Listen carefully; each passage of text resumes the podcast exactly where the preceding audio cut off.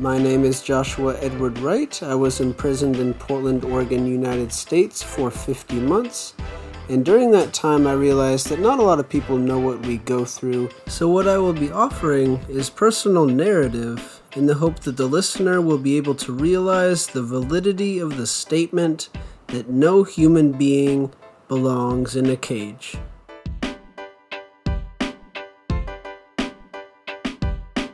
Welcome. Hello, everybody, and welcome to another episode of the podcast, The Exiled Voice. Today I have with me Beatzilla PDX. Beatzilla, you want to introduce yourself? Hello, everyone. I am Beatzilla PDX. Uh, actually, Beatzilla PDX official, if you're looking for me. Um, and you know, I did uh, about man, let's see, about about 15 months in total. That's uh, about a month jail time and a say uh, the rest of it was prison time from 2017 to uh, just getting out last September. So I'm almost on my uh, actually two days two days away from my anniversary. Yeah, a lot of people don't have a release date, so it's always good to remember that when we get out. Um, if you want to take us through, you know, your arrest and process of, of going from the streets to being imprisoned, um, anything you want to share, we'd love to hear about it. Absolutely. Uh, well, you know, with with my situation, you know, I, I, was, I guess, for all intents and purposes, for the most part of my life, oh, all of my life, uh, a citizen. I've always been involved with the uh, social act, activism piece. I think with that, also added fuel to the fire of my situation. Uh, so it, it, came down to a situation to where I uh, I was ended up getting attacked from behind by pepper spray, nonetheless uh, and ended up defending myself legally with the firearm, might, might I add, because uh, I, I did, had no record. Uh, so uh, shot him in the leg. However, uh, good DA at the time. We have a new DA now, but the DA at the time, uh, along with maybe some influence from a, a higher local power to put some pressure on the fact that this black man legally shot a white man that was attacking him uh, so, needless to say, I went through that whole system. I dealt with the the Metro Public Defender, who basically is an offshoot branch of the DA. Um, so they basically worked in cahoots. And uh, so instead of fighting my case, just dealt me. Uh, now that I look back over my case, you know, even with uh, the people I dealt with at the prison, even uh, to my PO, uh, all say, you know, I've never even should have been charged. But with that being said, uh, I still live the experience nonetheless. Uh, so, you know, I, you're not treated any differently. You know, now people may look at me and I guess say, well, okay, well, he's going to be less trouble. But, uh, you know, when I got to jail, when I first got booked, they put me out at Inverness. The coldest thing that they did to me when I first got to jail, man, which I, I, I hear is different, they sent me straight to the hole. So they housed me in the hole. There was no incident. They just housed me in the hole. You know, again, I, there was some political situations tied to my case, and they they definitely made sure I felt it every step of the way. Um, and then they moved me to Unit 13. So if anybody has been in uh, Multnomah County lockup at Inverness, level Unit 13 is basically the Measure 11 unit, which you're in there with all the murders. So uh, it's basically the uh, the the early bus that's going to be going upstate to OSP. that's who, that's an oh for who who does don't know what that is. OSP is Oregon State Penitentiary, uh, the place where no one wants to be. So yeah, that's uh, pretty much how like my case went. Uh, it did take time because they uh, they switched off because uh, they believed that it was going to be a big political thing, but I tried to kind of minimize that, which maybe I shouldn't have in hindsight, but uh, I know now. so you know, I did the whole plea deal, uh, which you know that was an interesting thing. I had a conference with a judge who actually offered a better deal than what the DA or yeah, what the DA wanted. And uh, I, I jumped at it. I was like, well, yeah, I'd take that right now. Uh, but of course, they were like, no, no, no, no, no. We need more time out of him for this. He's escalating. This is my only situation ever, man. that's how I got in. Uh, once I got to CRCI, it was okay. Uh, CRCI, uh, which is Columbia River uh, Correctional Institution, and I, of course you go into intake. So I guess let me back up. You first go in through intake, which is at Coffee Creek. Um, of course, because I was a first time offender, they put me on uh, A. So I was in there with everybody, all the newbies. Uh, it's all our first time going to prison. Uh, so that was real laid back. You're pretty much on lockdown for 30 days. On the 30th day, they sent me up here to Portland. Uh, and, you know, I got with everybody that, you know, seeing some familiar faces, unfortunately, but fortunately, basically tried to put myself in the mode of uh, preparation, but utilizing the time as well, uh, just to fine tune my mind. Yeah, I've shared this in a previous podcast, but when I was arrested, I was placed immediately into 23 hour lockdown, single cell, you know, solitary confinement. And I was, you know, right across, came from college with people who, you know, fresh off of a murder from the street. And um, it's, it's a really weird experience, you know, staring across your cell at another cell, someone who literally just, you know, murdered someone and was brought in and but I mean the prison that I, that I went to, um, you know, offered a lot of programs, and so and we also had a lot of visiting going on and other things that made it pretty unique as a prison. Um, you know, did you do any programs or you know, and how was if you had that like we had a little kiosk that we could do electronic visits occasionally if people could afford it. But uh, did you do any of that, and, and how was you know those programs and stuff? And what did you do when you were in? Absolutely. Uh, well, I'll start first uh, with the programs. So, with the programs that uh, CRCI has, because it's a release facility, uh, there's a lot more programs to help people get acclimated to uh, uh, reinsertion or your transition back into society. Um, and for me, so I got with a couple groups with of course, uh, Liberation Literacy and uh, Phoenix Rising were two of the groups, and then also Going Home uh, with Mike Fesser. With those groups, um, you know, and I, of course, I've always, I was connected because I'm born and raised in Portland. So, uh, you know, with our community that we had in there from, you know, my actual side of town, uh, that that was definitely help because you have like you know some kind of support system because Oregon is a big state, um, but of course, anybody that knows about Oregon knows that majority of the black people are in Portland.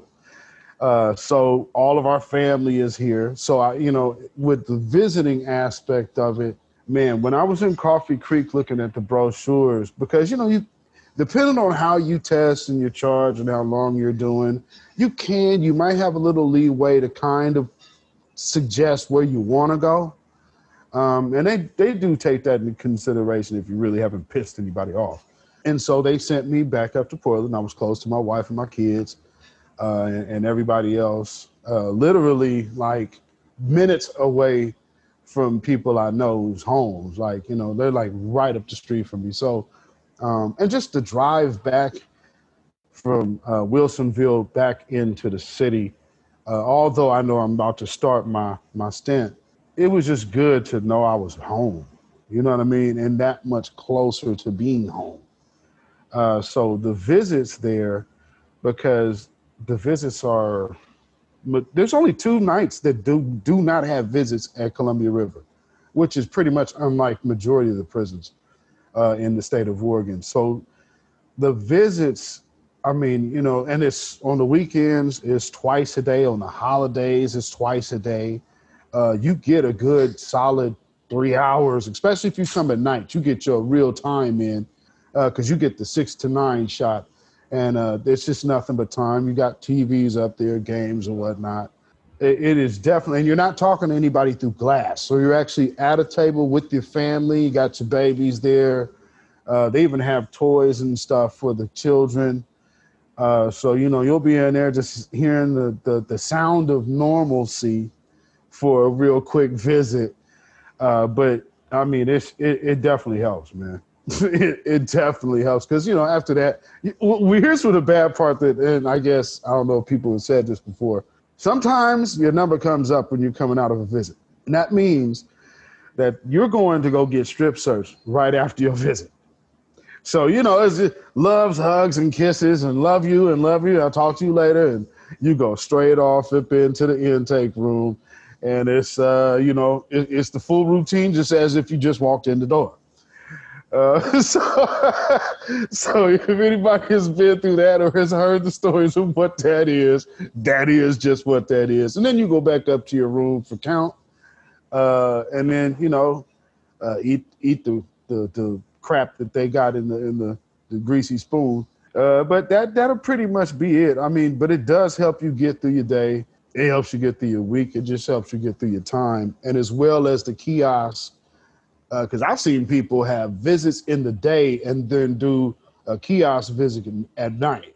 You know, you have so much accessibility, especially if you can afford it, that most places probably wouldn't have. But again, you know, Columbia River is a release facility, so they're trying to get you into the normalcy of being around uh, people. Because I will say, going to, go, go, that visiting room, it'll probably be the closest to prepare anyone for stepping into a grocery store coming out of prison.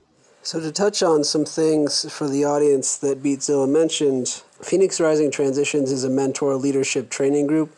Used to go into Columbia River Correctional Institution uh, twice a week, uh, Tuesdays and Thursdays, and that focuses on like using esoteric psychology and intentional conversation as a means of transformational change, kind of like a very rela- relational uh, group. And it, it actually goes a long way towards making us feel human. Um, they bring in outside volunteers from the street and uh, particularly nurses and you just have conversations of course they're prompts there's it's not really any small talk but it's it makes you feel like people value what you have to say and value your opinion and and kind of see your humanity again and on on the outside, I'm I'm the president of the board of Phoenix Rising Transitions, um, and that happened after I got out. Um, I was involved with them for over three and a half years when I was in prison, um, and I've I've been involved since. Um, I've been out over over two years now.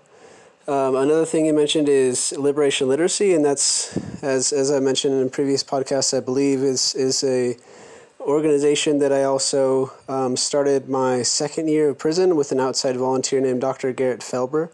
Um, and that's based on racial justice and prison abolition, on, on the idea of kind of weaponizing education and not to attack people, but rather to defend um, us from kind of the system.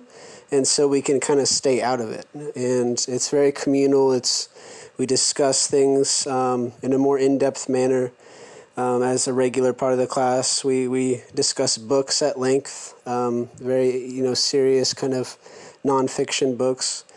And um, another thing that he mentioned is is visiting, and I worked in visiting for about a year um, out of the four, a little bit over four years that I did.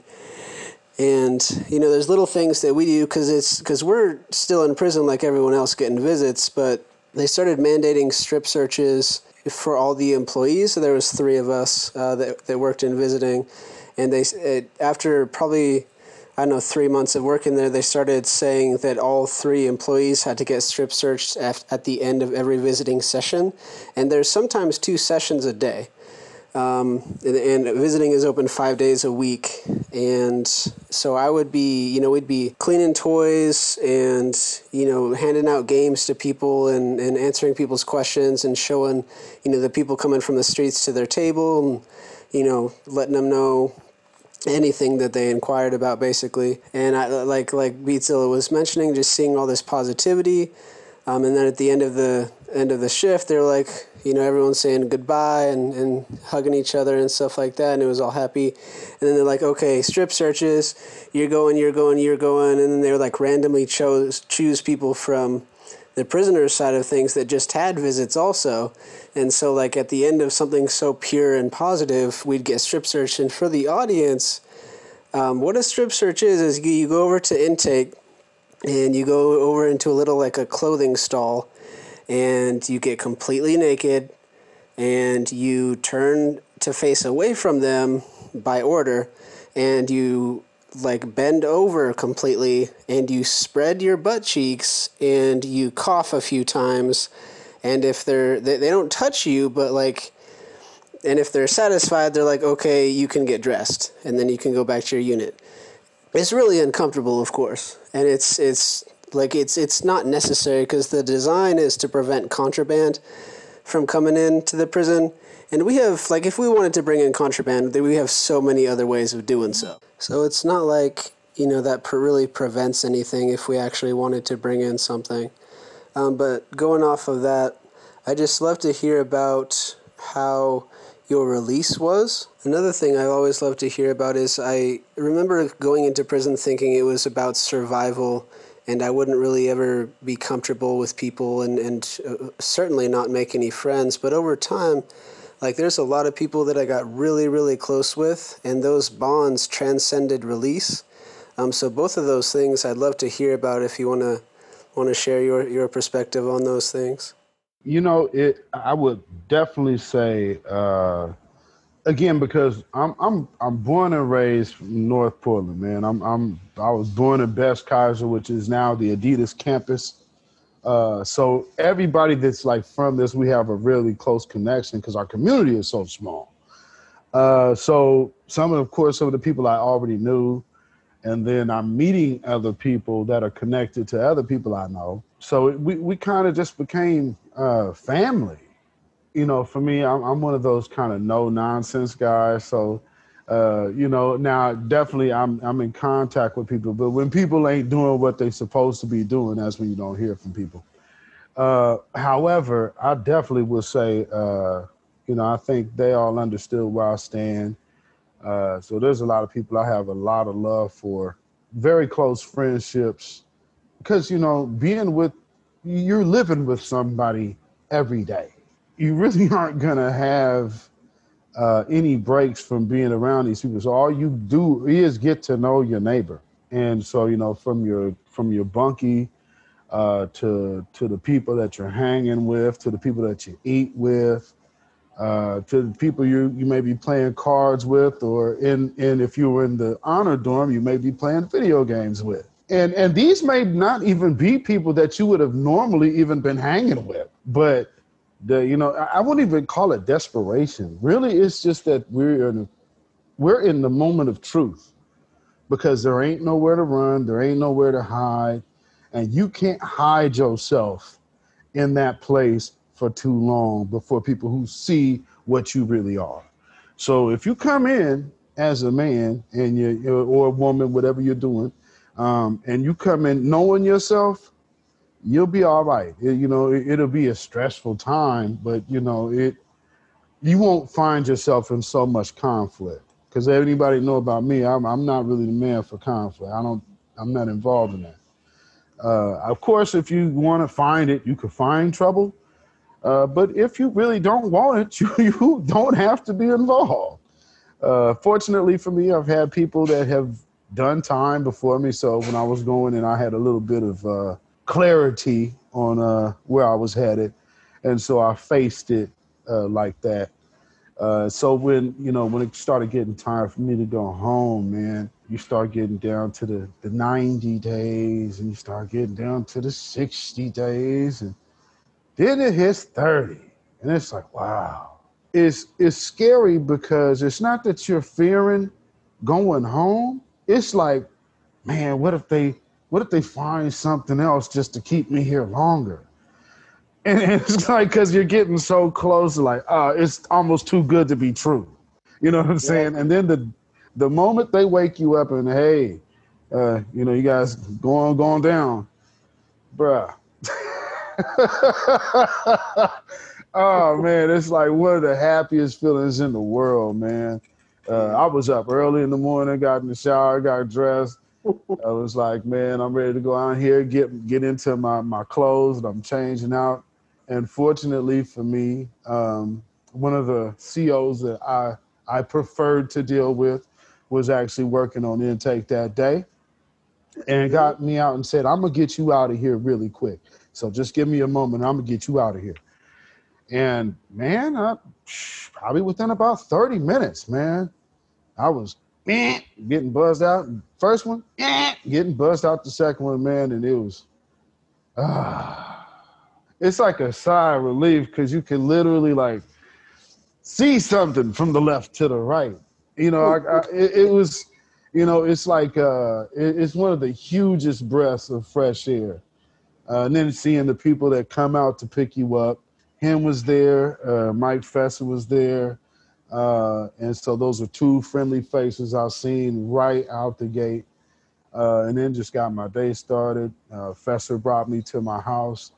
Uh, being able to to walk back in my doors, that was a, a, really really cool thing, man. Even though I had to like, I was I was moving that day because the first day of your release, they got you running. Uh, but just to be able to walk in and see my wife, see my son, uh, you know, like, oh damn, I'm home. It, it's a it's a hard to explain feeling, man. It's like being chained, and then finally they just like push you out the door. Now, fortunately for me, I I had a place to go, but I do want to I do want to be mindful to mention that uh, not everybody is as fortunate as uh, maybe me or yourself, um, because some people get pushed out that gate and go straight under a bridge it's a bittersweet thing for some people because they're leaving a place to where they were housed. Uh, it could be December 20th, you know, and they're pushing them out the door like, hey, here you go. Here's a bus ticket. Good luck. You can leave with whatever you had on your books if you had anything. Uh, but if not, yeah, once you're outside of that gate, they do no longer care unless you're on like trans leave or something. But if you're just doing flat time, you're on your own and you're on your own immediately. Yeah. So yeah, I just like because I mean I, I don't want to make it sound too sensational because yes, I had a place to go to, but there are people that are not in this situation that are still getting released just like us. It could be a bad thing. I really appreciate you touching on that. There's a lot of people that got out to nothing, like absolutely, like literally nothing. And Columbia River Correctional Institution, the place I did the majority of my time, I did 50 months, 46 months of that was spent at Columbia River. Like people would get out at least one one person every day, but it's more like two to three people like 5 days a week. And a lot of those people are getting out to like go live under a bridge and the only thing that they give you, the only thing that they're required to give you is a bus ticket because they they need you to go to the Mead building to check in with your parole officer downtown Portland. And so, like, that's the bare minimum that, that they do, and that's usually all that they offer. People getting out and they have, they have bills to pay. They have sometimes children to feed. They have people to provide for, and like the day they're out. And so, a lot of people go back to what we kind of criminalize in this culture in this society because that's that's what they know that's what they're good at and that's what pays the bills and since they have such few opportunities when they get out, that's what they're going to do. And then, of course, we criminalize them for doing so. And then, of course, we blame them and then they come back to prison. And I mean, there's people that did two or three sets sometimes in the one set that I did at that at Columbia River at that release facility. You know, it's it's not their their fault most of the time. It's of course it's their decision you know, to go back to that lifestyle, but like what other alternative do we give them? What else are they supposed to do? And so I just, you know, I really want the audience to keep that in mind is is we don't set people up to succeed. We set people up to fail. Yeah, I mean that's that's basically the interview. And I, I just really appreciate you bringing all that stuff up and, and you being here. Is there any final words you want to say or anything you want to leave the audience with before we wrap up? Uh, yeah, you know, uh, again, my name is uh, Beatzilla PDX. You could get me at Beatzilla uh, PDX official. I have a podcast. You can find that on iTunes, Spotify. Uh, you know, I'm on Twitter, Beatzilla PDX. Pretty, pretty much on every platform you can find me. I'm Beatzilla PDX. And you know, I guess my message to everybody will just be: look at everybody with a real eye. So who they are, may not be what they have done. You know, of course, that may not cross all circumstances. Uh, however, make sure you are actually investing in who that person is uh, versus what you think they may be. Because uh, you would find that a lot of people have the, uh, a lot more to offer because you know it, while being in prison you learn uh, you know people are writers people are, are, poets people are like super mad talented artists uh, but don't have any opportunity or uh, avenue to even get those creative opportunities out their system except for having the time on their hands to do it in prison. I would just say just look at everybody with an honest eye because uh, that way you always know what you're you're dealing with. And you're also building solid relationships and friendships. And uh, i think that would show people they could trust you because uh, you know uh, it's a lot of trauma that comes with getting out of prison coming home. Uh, so just be mindful that people are dealing with trauma. Everybody deals with it differently. Uh, so just you know be honest uh, and let them be honest with you. Thank you it. so much man. I appreciate it. No problem. No problem. Glad to be here. I want to thank beatzilla and everyone out there listening. We'll see you next time